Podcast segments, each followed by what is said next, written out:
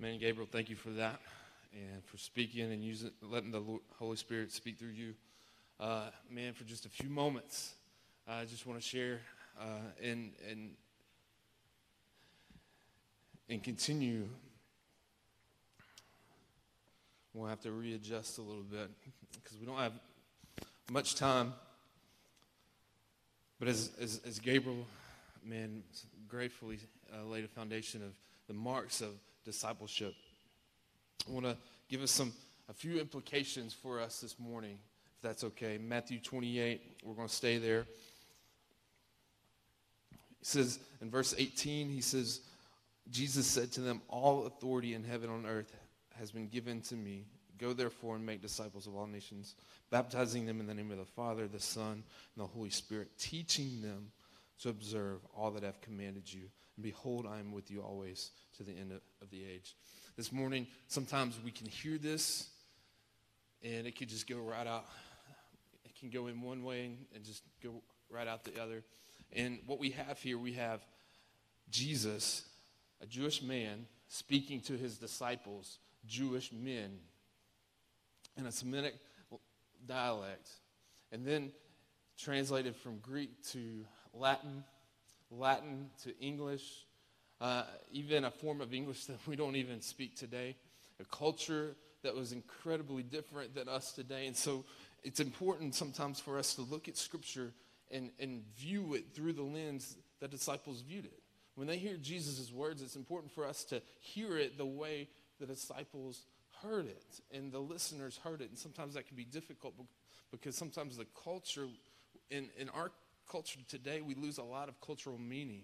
And so, for just real quick, I'm going to try to be brief. I want to just kind of unpack that for a moment. And so, um, Jesus, being a rabbi, um, rabbis were, were teachers of the word. Their, their main goal was to interpret the scripture. Of course, in, the New Testament, they didn't have the New Testament; they had the Old Testament. So they would, uh, um, they were had the authority uh, to interpret scripture, and they had disciples. Disciples, as um, Gabriel mentioned, they were learners, they were followers. Uh, I, growing up in that culture, um, you would go to school, whether it was by your family or, or closer towards the New Testament, there were schools. And by the time, if you were a 13 year old boy, you got to the end of your education. And so, if you wanted to continue and pursue, uh, whether it would be a teacher or a scribe or a judge or a head of a synagogue, if you wanted to continue, you would have to continue your education. But the only way to do that was to become a disciple of a rabbi. And so, depending on how well you were, you would either um, either drop out because you weren't smart enough, or you would go to a rabbi and say, "Hey, Rabbi, I want to follow you. I want to do what you do." And so the disciple would, would do that, or and, and the rabbi would, if the rabbi were to agree to it, because the rabbi didn't, uh, in, in that conversation, the rabbi would ask him questions, questions about their faith, about the scriptures. And the, the rabbi could say a couple things to him. He said, Look, you're good. You know the scriptures, but I don't think you have what it takes to, to do what I do. So go, you need, you need to go fish. You need to go learn a trade so you can make a living. Or, or be, do what your dad does. Or he says, Look, I, I think you've got what it takes. You're, I think you're pretty gifted. I think you're special.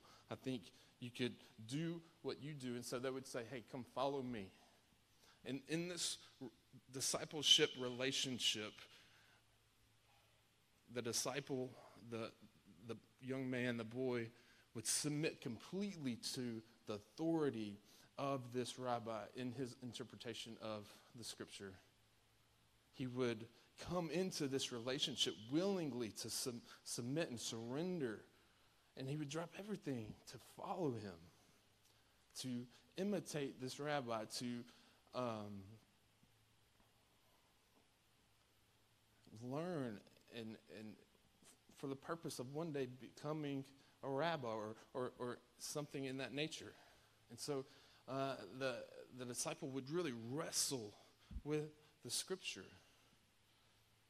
And, you know, we get to verse 18, and it says, All authority in heaven and on earth has been given to me. And Jesus makes a pretty definitive statement here. He says, All authority has been given to me. And he's talking to disciples, disciples he, who have been with him through years. So this statement right here is assuming discipleship, that he's talking to people who have already matured in their faith, already uh, been disciples. So when Gabriel said, Hey, first you've got to be a disciple, that's right. This, this phrase, this last remarks of Jesus, is talking to disciples. So if you're not a follower, if you're not a disciple, that's your first step in fulfilling this commandment that God has called us to and making disciples. You got to be a disciple. And so when he says, All authority has been given to me, what he's saying is that there's no other rabbi. You're not submitting to anybody else's rabbi. Us today, 2,000 years later, we're not submitting to somebody else's rabbi. You're not submitting to the pastor. You're submitting to the lordship of Jesus Christ. That's what it means to be a disciple. And that's what he means when he says, All authority in heaven and on earth has been given to me, because the disciples knew that. Disciples knew that when you become a, a disciple of somebody, you would submit fully to their authority and how they interpreted the scriptures. Second thing, one, you've got to be a disciple. That's what Gabriel talked about. And, and the second, there's a command here for us to be disciple makers. He says, Make disciples of all nations, baptizing them in the name of the Father, the Son, and the Holy Spirit.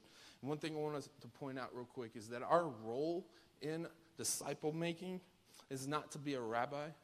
I know that's kind of weird in our culture, but we're not the authority. We're not building people up for the sake of people being under us. Our role in the teacher disciple maker relationship is to be a co disciple because ultimately Jesus has that authority. So we both are submitting to that authority of Jesus Christ. Now, we may be a little bit mature in our faith, but Christ is our authority. So we're co disciples that does intentional spiritual good to help other people follow Jesus. That's what disciple making is.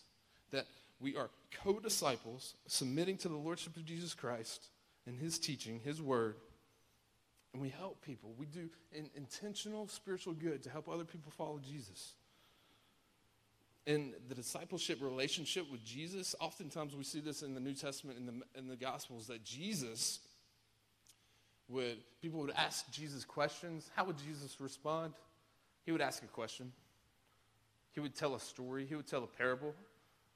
And, and one thing that's crazy to me is that he wouldn't just give just easy, chop, short answers. And what that did to his disciples, what that did to the people asking the question, is that they really had to wrestle with the words of Jesus to really understand what that meant. And even the disciples, the disciples didn't understand. And so after Jesus told the story, they would, um, Jesus and the disciples would, would walk off, and the disciples, Lord Jesus, what are you talking about? And Jesus would have to explain it. That gives me hope because sometimes the words of Jesus are confusing. And even the disciples, the 11, the 12 the, that were there with him for three years didn't really understand his teaching. That gives me hope that, you know, I could do this. But the point there was that they were wrestling with the scriptures. I feel like today in our culture that we've lost that appetite to wrestle with scripture. We pray, we go to the Lord, Lord, you know, fix this. Lord, give me that answer that I, I need. But we don't really wrestle with the text to really understand what uh, God's having to speak to us. And so, real quickly, how do we make disciples? He tells us in this text, he says, baptize. Baptizing them in the name of the Father, the Son, and Jesus Christ. We're bringing people in to a relationship with Christ. We know that God saves them, but we're sharing our faith. And we're helping them make their next step in baptism. But then also it says to teach them to obey. Notice it doesn't say teach them the scriptures, it says teach them to obey the scriptures. So, two things, real quick. How can we do this? How can we leave this place here and make disciples? One, I want to encourage us to find two to four believers who are committed to spiritual growth. Two to four believers that are committed to spiritual growth. We see in Scripture men discipling men, women discipling women. And then, second, get together frequently, once a week, twice, once every other week, once a month, but get together frequently for the purpose of wrestling with the Scripture. What does this say? What is God teaching me? And I've got a list. If you want to uh, just jot, jot this down, some application questions. As you're reading your, your verse, as you're reading this chapter, what, you know, what are you hearing from God? When you're, when you're in your group, when you're in the, the, the with people, because remember, discipleship is relational. What are you hearing from God? And what are you doing about it? It's not just listening to the words, as James tells us that we're doers of the words. So, what are you hearing from God? What are you doing about it? Second one, similar to that. What is God teaching you, and how is it affecting your life? Is there a promise to claim? Matthew 28, there's a promise. He says, I will be with you always to the end. So, right there, there's a promise we can claim. Is there an action or an attitude to avoid? This is important because when we're reading text, is there something that we need to flee from? Is there a principle here to apply?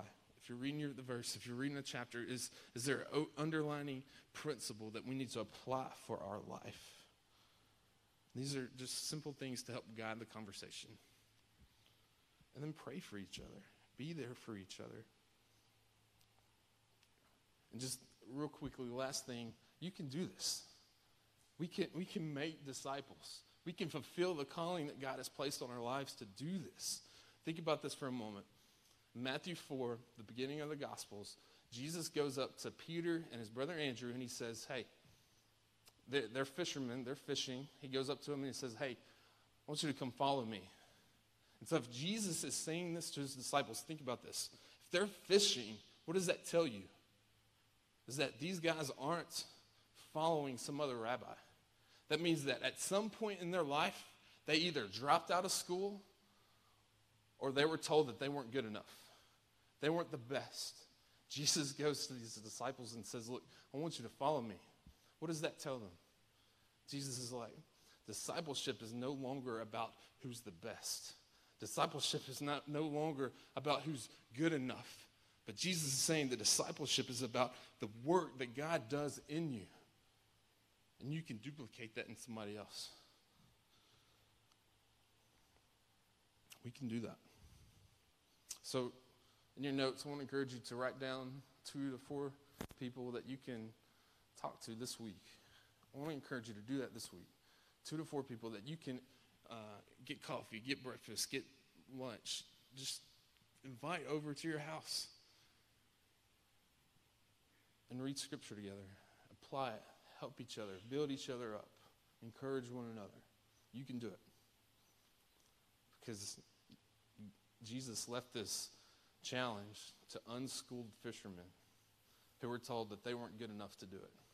And Jesus gave that command to them.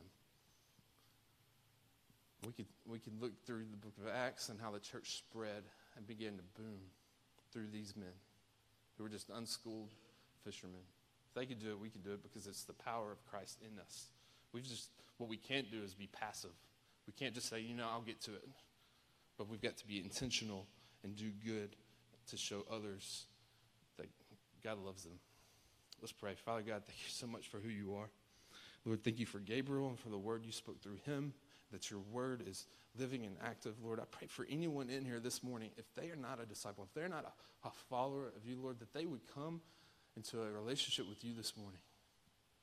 Lord, as they look at their life and they're like, man, I've, I've been to church, but I don't have that relationship. I'm not a follower of Christ. Lord, speak to them this morning, draw them to yourself. Lord, we know that your word says that anyone who calls on the name of the Lord will be saved.